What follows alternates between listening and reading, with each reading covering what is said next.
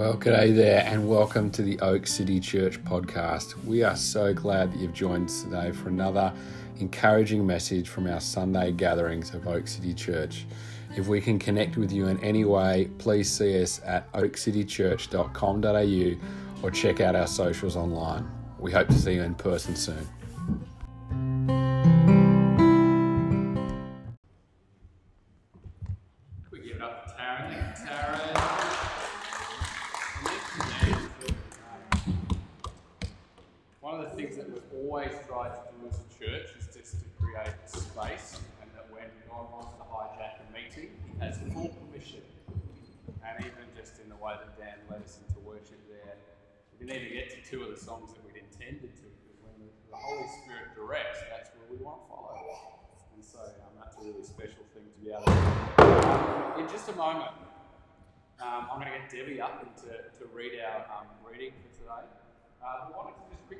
Make comment. Firstly, thanks for everybody's flexibility in the last couple of weeks with changing things up. As many of you know, um, as Taryn announced, uh, we're not usually supposed to be meeting on the first Sunday of the month, but there's some scheduling conflicts happening at PCYC.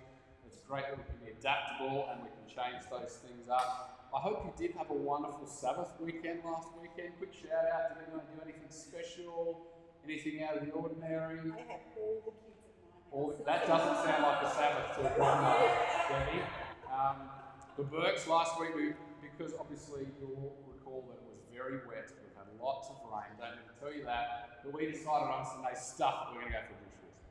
Okay? We're gonna Get out, we wanted to go camping, we chucked the rain jackets on, we got about a kilometre down the track, and then we looked down at our ankles to see there must have been 20 or 30 leaves on each of our ankles. And it gets worse, all right? Uh, we got home later that afternoon thinking that we had ridded ourselves of all of the leeches. We're sitting at the lunch table, and a giant leech falls out of Hannah's ear onto the dining table at full girth. You know, this thing is just been feasting for hours. Um, and so that was our attempt to really recreate and be in the bush.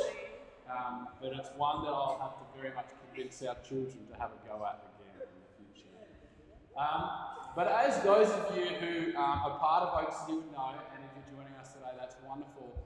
We've been spending, uh, or at least we are focusing to spend 2022 on uh, practicing the ways of Jesus, where we're very much wanting to look at how did Jesus live out of a rhythm of being with the Father in community and to bring and be the good news of Jesus to the world around us.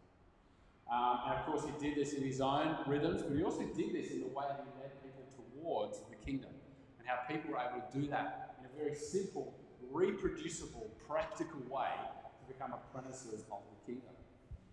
Um, and like I said, I'm about to get Debbie up in a moment to read our reading, but also I've got an exciting question for Debbie too, because um, as we announced at the start of this year, we are aiming at the start of each quarter to just have a four week online Zoom where people can just come and be more involved with. We are, are, are very aware that it's not just about teaching this stuff, it's also about putting yourself in little kind of what we call clusters to learn more about this and to practice it and to be held to account for it. Us Christians don't always like accountability, it's a bit scary. But like to actually ask those hard questions of how are you doing this in your world? Alright? So Debs, I'm going to get you to come up and give us our reading, and then I'm just going to ask you to share, just for a moment or two, how did you find the last four weeks?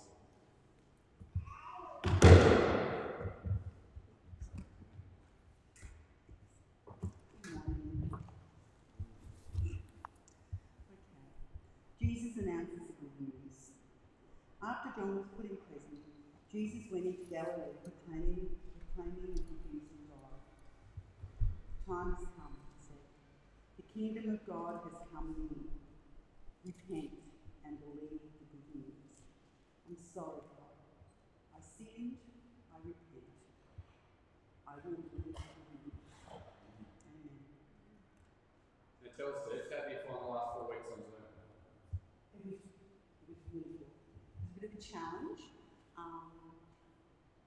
I'm really having to learn to be curious about everyone around me and about what people are talking about and, and asking questions.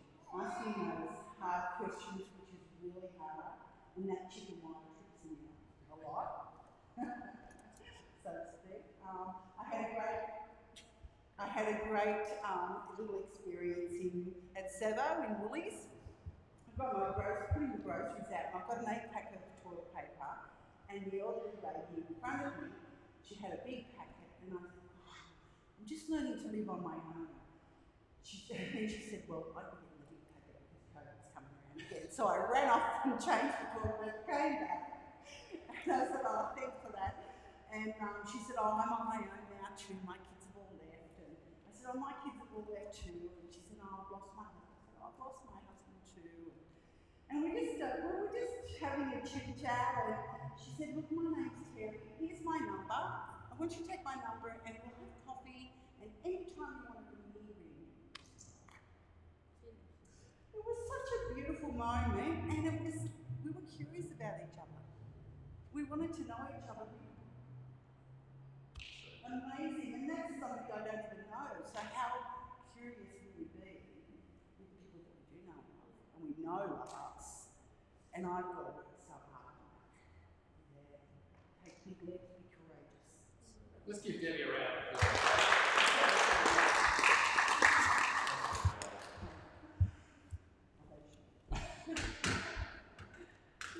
One of the, the big things that we're going to jump into this morning, and I think that Debbie's just said very beautifully, is that God is at work all around us. He's always at work. He is, he's just a, a breath away, and often it's about shifting our gaze to Lord, where are you at work? And so my invitation as we move into term two of this year, in a couple of weeks, and we'll advertise the start date soon, is that this stuff around being a disciple and making disciples is actually so simple. And sadly, sometimes we really overcomplicate it and we make everyone intimidated and go, how on earth do I do that? But as Debbie's just been able to share, God is at work all around us. And each and every one of us can do it. It's not the super Christians, it's not the people who've been in church for 10 years. It's actually just those who go, Lord, I'm open and available. And so we just want to kind of, particularly as we jump into this morning, um, uh, say that again. I'm looking forward to that. And as we tune in on particularly this verse that Debbie read to us this morning, repent and believe. Now, I don't know about you, but when I hear those words, I kind of. I kind of hesitate. I pull back and I'm like, that sounds like very harsh language. That sounds like something that those loopy fundamentalists would say. That sounds like, you know, a sign out in front of some sort of demonstration that makes me feel very uncomfortable. But we're going to jump into the context of what Jesus was saying here, and particularly the invitation for each and every one of us to be aware of God being at work all around us. Now, the context is this. Of course, we were reading from the Gospel of Mark. Um, the Gospel of Mark is probably the most linear, succinct gospel of the four Gospels. Um, Jesus has just come onto the scene. This is right at the start of Mark's Gospel. Um, and particularly Mark, in his version of Jesus' life, just jumps straight into it. There's no genealogy, there's no Jesus as a child, there's none of that stuff. He just jumps straight into John the Baptist being on the scene, who is his cousin. It's important for us to know that, that Jesus already had a network there. And Jesus is coming in onto the scene of the, the kind of John the Baptist preparing the way. And this is kind of like Jesus' ministry inauguration. These were his first recorded words in the Gospel of Mark. Now, of course, they may not have been Jesus' first words to these people. There's a great likelihood they've been hanging around with him for a good deal of time. They had started to hear about who he was, how he was related to John, and the things that he was beginning to say about himself. But these were the first recorded words. In, in Luke, he says this amazing statement the Spirit of the Lord is upon me. And he goes on, as the Holy Spirit is threatening to knock down all our signs this morning. I can see Jeff sitting on the reading, ready to jump out and stop it. I appreciate that, Jeff. But he, he, he opens with those words. But in Mark's Gospel, he talks about um, the kingdom of God is near. Repent and believe. Let me read it again for us. After John was put in prison, Jesus went into Galilee proclaiming the good news of God. The time has come, he said. The kingdom of God is near. Repent and believe the good news. Now, first and foremost, if you get anything from this morning, I want us to hear as a church that, that God's kingdom is near to us. It is not far off, it is not to be earned, it is freely available and present to each and every person on planet Earth. And sometimes, if we've grown up in church and we have this false misconception about God, we kind of think, oh, unless I've kind of ticked A, B, and C, that's far off, it's not available. Jesus is saying it is near. It is closer than our very breath. And the word that is actually used here in verse 15, that the time has come, is the word kairos. Now, for some of you who may have been around um, church for a little while, you've probably heard that. And pretty much what it means is that God's divine initiative is breaking through. Usually we live in chronos time, which is what the Greek would call effectively chronological time. We go from A to B, but kairos time is that moment where God breaks into our very present. And we think it's out there. We think that it's, you know, far off from us. But what Jesus is saying, even in his opening statements to these disciples, is that the kingdom of God is here and it is now. Um, it's kind of like, I'm sure if we were to think back to moments of great significance in our life, it's kind of like when you just feel like the moment is shattered. You know, in a good way. You, you feel like something just comes into present, into being. It is now. Now, maybe a great example that got everybody's attention this week was Will Smith. All right? that was just kind of blew up the internet. And it was like something was spoken into human history that can't be taken back, and everyone has an opinion. I won't go into that right now. But Jesus was talking about those moments in our life and in the corporate life of the church and in God's history of his purposes breaking through, of being here and now. And often, can I say, friends, it's a lot messier and a lot more normal than we would dare to think. Sometimes we think it's like angels rocking up, and I love what Taryn said before, you know, that the angels are worshipping, but sometimes we're like, oh God, we're waiting for clouds to part and for the angels to rock up and join us this morning. But God's kingdom is breaking through, often in the very normal and the very average.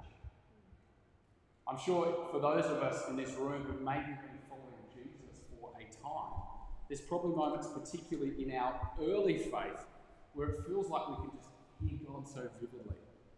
Or it feels like that first moment where I first discovered God's grace for me. And actually, what Jesus is saying, of course, to these bunch of raggedy disciples who are still working out what on earth they were being called to, it is the same for us now. The kingdom of God is near. And I would just want us, even as a church, to get our head around that it's, it's not off in the distance. I've said it several times now. But God's kingdom is freely available here and now. And the reason this is so significant is obviously Jesus was and is God. He is the Son of God. He is sent of God. But God's mode of operation has not changed. He is wanting us to get our heads around the fact that it is the kingdom of God is near. And when we hear God speak, obviously Jesus is rocking up on the scene to these disciples. But when we hear God speak, even in 2022, which He does, and we could do, and hopefully will do at some point, of how do we hear God's voice, it then becomes our responsibility as disciples of Jesus in 2022 to hear, to discern, and ultimately then to do something about it, to put it into action and that, you know, like I've just mentioned, starts with that fundamental belief that God wants to speak to us today. That's why we create space as part of worship and gathering together as God's family go, who's God speaking to us today? And of course, sometimes that's going to be very personal, sometimes that's going to be encouragement for everybody. But part of the reason that so few of us hear God's voice in the day to day, and sometimes I think as followers of Jesus, we can, we can look to our neighbour and go, why does that person um, seem to hear God's voice more easily, or uh, it seems like they're walking in something that I, I kind of struggle with. Part of the reason that many of us struggle to hear God's voice is because God doesn't yell. He tends to only ever whisper. And the reason that God whispers is because to hear someone whispering, we need to draw close. We need to come close to that person. It's like when you know one of my kids comes up to my knee and is trying to say something because they're, they're shy scared They'll, they'll whisper, I need to lean down. And it's exactly like that with our relationship with God, that often He will whisper to us. And He is, he is looking for, for, for followers who will still themselves, who will be silent, who will not always feel like they need to speak at Him or consume their, their, their days with Netflix or a bunch of other things that are wonderful. Ultimately, to prioritize the voice of Jesus. And if I could just be so direct as to say, each and every one of us have the same 24 hours in every day.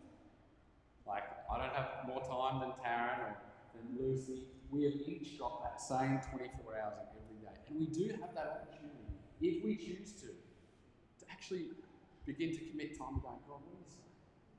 I don't just want to fill up my life with other things. I want to hear what you are saying. Now, to break it down a little bit further, to jump into some of the words that Jesus uses just in these two verses, we're not going any further than these two verses today. The kingdom of God. Now, if you've been around Oak City for a little while, you would have heard us talk plenty about the kingdom of God. Pretty much the kingdom of God is, is God's rule and reign. Um, N.T. Wright says that wherever a place is, is lived with Jesus as king. Not just with our, with our mouths, but actually in our hearts and with our lives. The kingdom of God is here. There's a, there's a degree of sovereignty about it. I'm, I'm not a, a, you know, I'm not committed to the British royal family. If the Queen walked in, we would maybe bow, with, you know, like the Queen is here. But it's actually my life is lived for the King. Uh, the gospel, in its simplest form, means the good news. The good news, friends, the, the euangelion, the, the proclamation of the good news that relationship with God is freely available for each and every one of us. Um, I remember Jess's grandmother saying that if it's not the good news, it's not the good news. Now that sounds like a really simple statement, but for many people, we kind of we may have experienced the, the, the, the good news of Jesus as, as really bad news. Now, of course, there's a degree to which Jesus always spoke in grace and truth. But, but we always lead with the good news, friends. It's always the good news first. Now, here's the word that I think many of us look at, and maybe we've heard um, on the news or, or, seen in very kind of uncomfortable ways repent.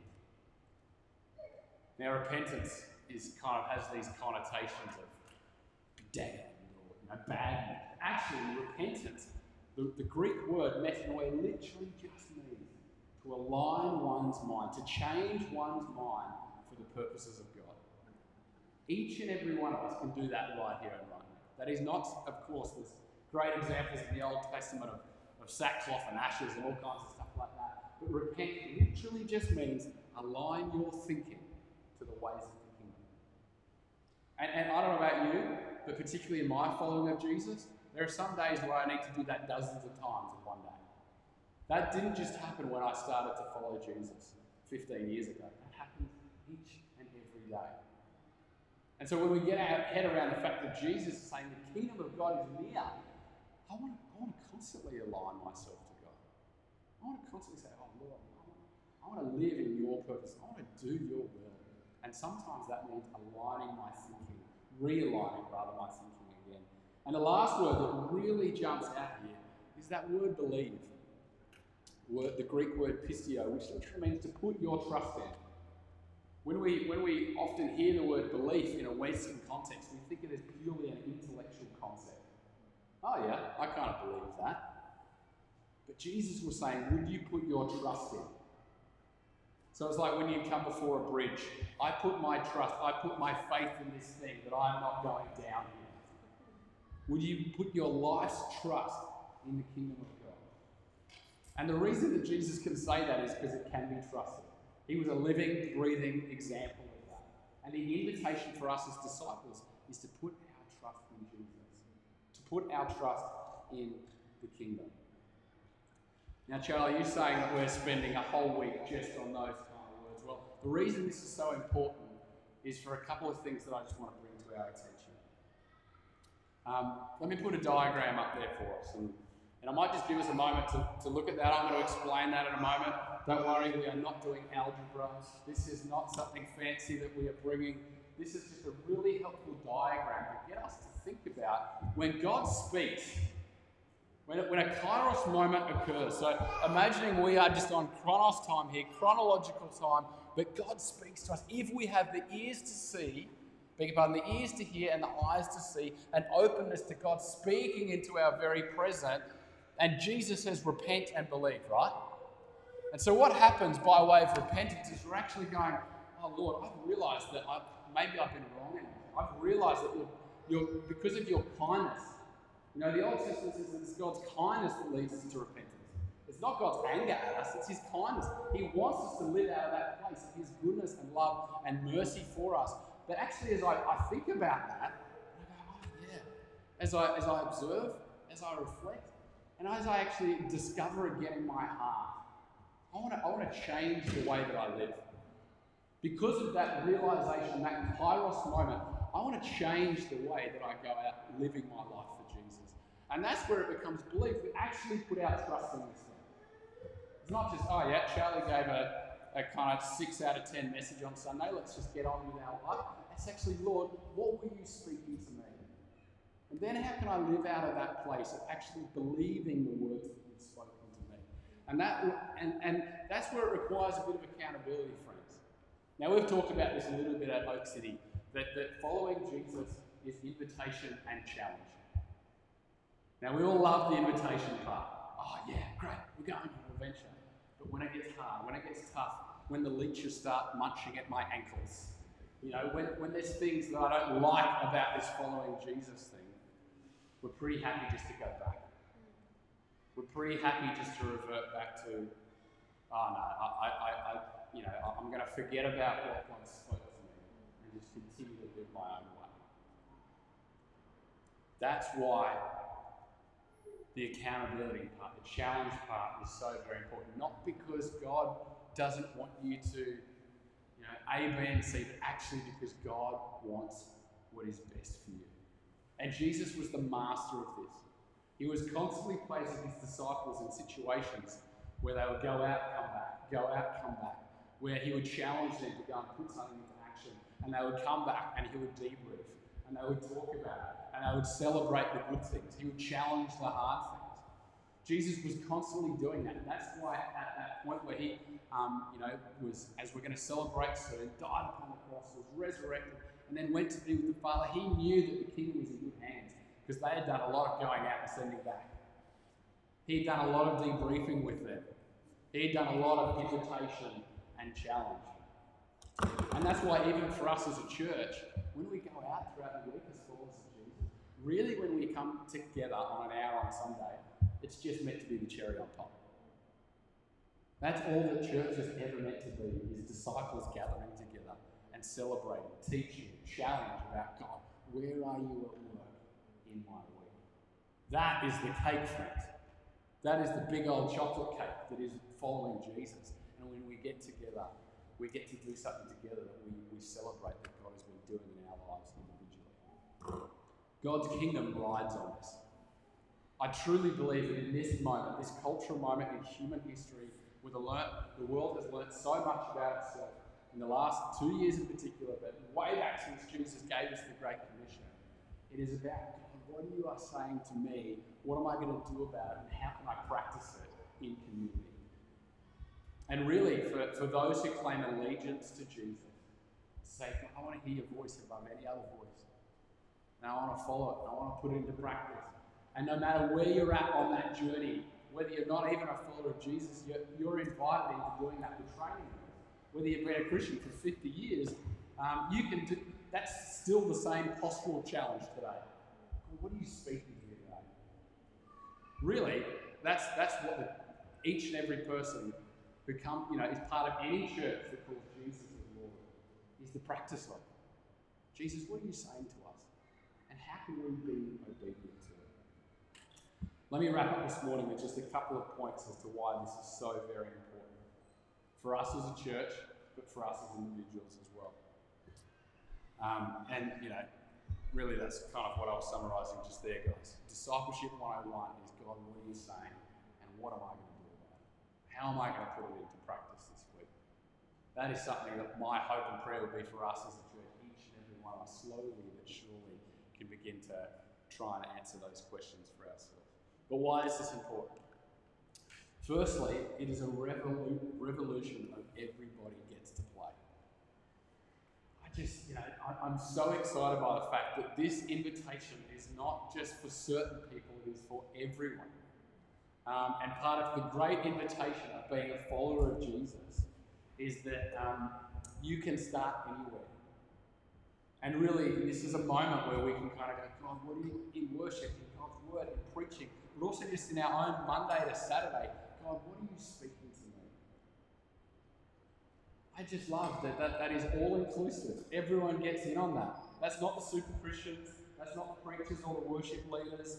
Um, and the Western Church has a huge amount to answer for that we have kind of been part of creating that, where people think that I can't do it. Do you know that we all have that Goliath in our head that is shouting us down, that is saying that you can't do it? But actually, the invitation to follow Jesus, these, these, these nobodies from the Middle East who went on to be part of God's revolution in the world, because everyone believes they can slowly but surely do it.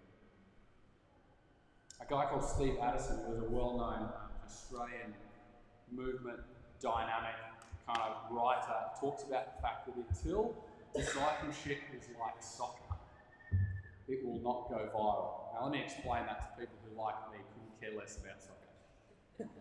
Soccer is not my sport. If it's your sport, no, I'm sorry. Um, but the reason, and, and even I will admit, the reason that soccer is the world game is because anybody can do it anywhere at any time. You can do it with a can. You can do it with a soccer ball. You can do it with a rolled up bit of newspaper. You can do it with anything that faintly resembles a ball. Now, it is the same for us, friends, as followers of Jesus. Anyone can do it, anytime, at any place. That is the invitation as followers of Jesus. That, that it's not, oh, do I have a theological degree or have I done a 20 point Bible study? You can do it at any time, any place, anywhere. And that's the invitation. Anyone can hear and respond in obedience to God's kingdom. The second reason why it's important is that some of us have maybe fallen into this trap that close enough is good enough. Now, let me explain that a little bit more. We live in a cultural age where allegiance to the kingdom has become diluted. Our hearts are faintly resemble a Christian life. Now, hear me, God's grace is over and above this. But when God speaks, it is upon us as followers of Jesus to be obedient. You don't get to choose what obedience looks like as a follower. You don't get that choice. And I say that in the kindest way possible, but if Jesus is king of his kingdom, if he is Lord of your life, you don't get to choose what obedience looks like. And I say that in the most loving, friendly way possible. To say that if he speaks, it is then between you and, and Jesus to be obedient. A great example of this is, um, you know, and we didn't use a compass um, when we went bushwalking last week, but if you were to be one degree off using a compass, it may seem absolutely fine in the here and now. If it's just 100 metres away, you can work it out. But if you are one degree off and you're trying to get 100 kilometres away, you are going to drastically miss the point that you're trying to get to. Jesus is calling us in this moment, and of course in every generation, in every age, to be allegiant to that true. God, where are you calling us? How can I be in my life of following you? Can I be obedient to that? Yesterday, um, we as a Burke family, we went along to the Western Sydney Zoo. Anyone been to the Western Sydney Zoo? A couple of people. Um, we got a, a, a, Christmas gift of like an annual membership, which was awesome. We went along. And we had this really cool experience where we were uh, not at the lion enclosure, but near the lion cages. Now, from a distance, looking at a lion, you're kind of like, oh, yeah, they're somewhat impressive. But when you stand eye to eye to a lion, you go. You, uh, you, you see the majesty of creation and, and, and friends, when it comes to our following Jesus, I love that even in worship today, there was just a sense of holy awe. There was just a sense of God, would we never grow complacent? Would we never like think that we can look you in the eyes and just eh? But there's actually a sense in which when you look a lion in the eyes, you tremble. You are overcome with like a, a, good and reasonable fear. And that's the same for us as Jesus friends. Like when we actually, you know, hear God speak to us, that, that holy divine kairos moment, which can seem very normal, but when He speaks to us, what am I going to do about it? Close enough is not good enough. And I, and I say that with all the grace in the world to actually champion us on. And the last two points, and these, these really come back to our evangelistic heart as a church, particularly as we lead into Easter, is that some of us may need to repent around two areas in our lives. The first one is this God couldn't really save. Now, I don't know about you, and many of you have heard my story. I come from a non Christian family. Um, no one else in my immediate family is a follower of Jesus. And I, without realizing it, over the last decade or so, have started to believe the lie that God couldn't really save A, That God couldn't really break into that person's life. You know, we, we read in the New Testament that Saul, who was a terrorist and a persecutor of the church, could be saved. Yet for some reason, I think that someone in my world couldn't be saved. Friends, for me, and I'm speaking on my behalf, this is a realignment where I need to go, God, I'm speaking, I'm, I'm stepping back into your purposes, and I'm believing, I'm repenting that actually you could save that person in my life. Particularly around open houses, particularly with Easter around the corner, particularly even just with you having a relationship with them. God does and will and can save in and through our discipling others towards faith in Jesus. That might just be a repentance moment for you this morning. Go, I believe that lie. I believe that lie that that person is too far gone, can't happen. And then the last one, and this is a this is an absolute huge one for me, is the fear of man. Some of us have grown scared of what others think about us over around what God has asked us to do. Now, now as a Enneagram 3, I am well versed with this one. I'm scared about what other people think about me. I'm scared about, oh no, you know, whether it be my faith, whether it be different things that I have to communicate to people, trying to impress people. The fear of man is really, and I, am borrowing someone else's quote here, the fear of man is fear disguising ego. A lot of us actually think that we know better. A lot of us think that we know better than God, and so therefore we. And this is just a bit of a holy moment, maybe even between you and the Lord this morning. Going, am I scared of what others think about? I may use every other excuse in the world, but am I really just scared of what other people think? And I'll put my hand up first to say, yeah, I fall into that camp often. Now, I want to do something a little bit different this morning as we wrap up. As I said, we're going to have communion in just a moment. But I, I kind of want to practice this repent and believe stuff. You can see some training wheels on the screen there. What I'm going to do in just a moment is just to give us one minute song. Just one minute. And I'm just going to ask that each and every one of us, to wherever you're at, you know, just be still before God and say, God, what are you saying to me? How are you trying to get my attention right now? And so I'm just going to give that minute just to go, Lord, we, we want to hear you today. We want to be obedient to what you're saying. And, and sometimes the best way to do that is just to shut up. Okay? And so we're just going to shut up for a minute. And we're just going to give God space to, to speak to you. And then I'm going to ask us to do something a bit daring, is to turn to someone nearby you, and you don't need to give them your whole life story or anything like that. Maybe what is one word that you could use to summarize what maybe you just felt God speak to you. Now, I don't want you to lie. If you're just sitting there in silence and you don't feel anything, that's fine. Okay? We're not having to wind God up. We're just wanting to be try and be still and hear what God might be saying. And so I'm going to give you 60 seconds. Just sit with the Lord, and then you're going to turn to someone next to you and just go, hmm, I didn't feel anything. Or maybe you did. Okay? And then I'm going to lead us in, into prayer into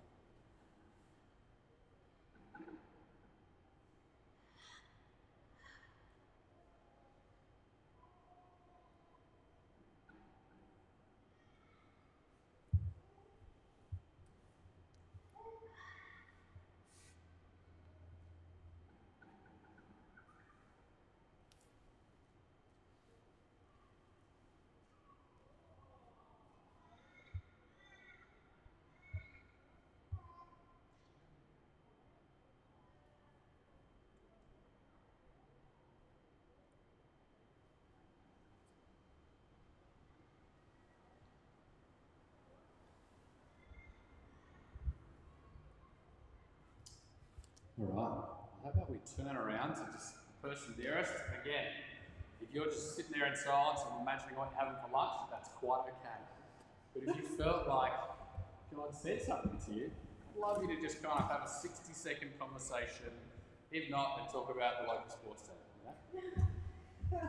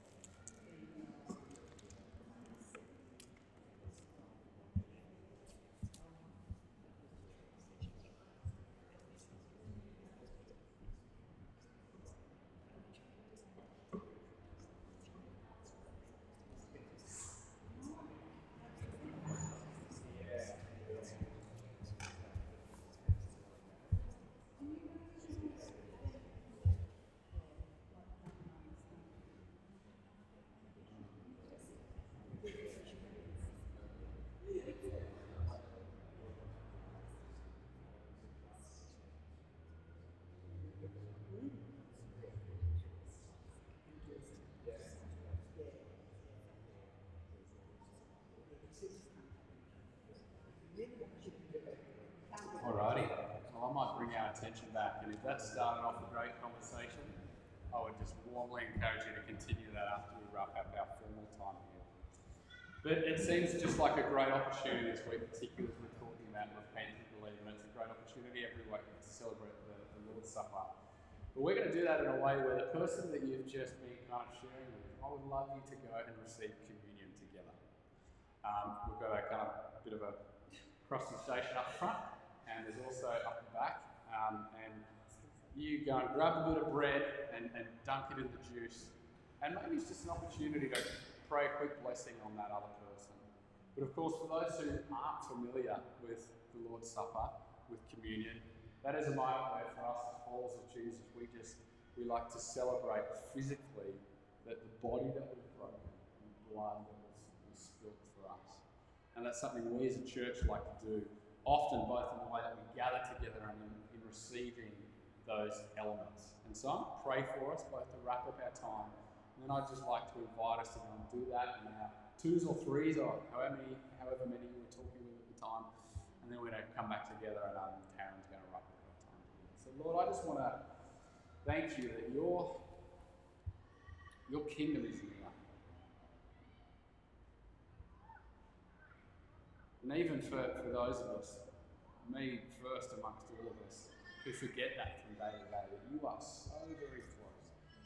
Your kairos moment, your, your divine initiative and our human response is here and now. The kingdom of heaven is near. We choose this morning as a church to repent, to align ourselves again to you, to change our thinking, to more like that of the kingdom. And we choose to believe, we choose to trust in the saving work of Jesus upon the cross, and his resurrection, and his, in his ascension. And we celebrate with followers of Jesus all around the world for thousands of years the most incredible revolution that Jesus set in action, that the freely available relationship that we can have with God and the invitation to take that so I thank you, Lord, for each and every person here, what you have spoken to them, even in this moment of silence, and the opportunity to quickly debrief with a brother or sister in Christ. We just commit each and every person this week back to you and your service. And we, yeah, again, see this as a holy moment together in Jesus' name. Amen. Amen. So at your own leisure, whether up the front or up the back, come and grab a bit of bread. Um, briefly pray for one another, and then we're going to wrap up our.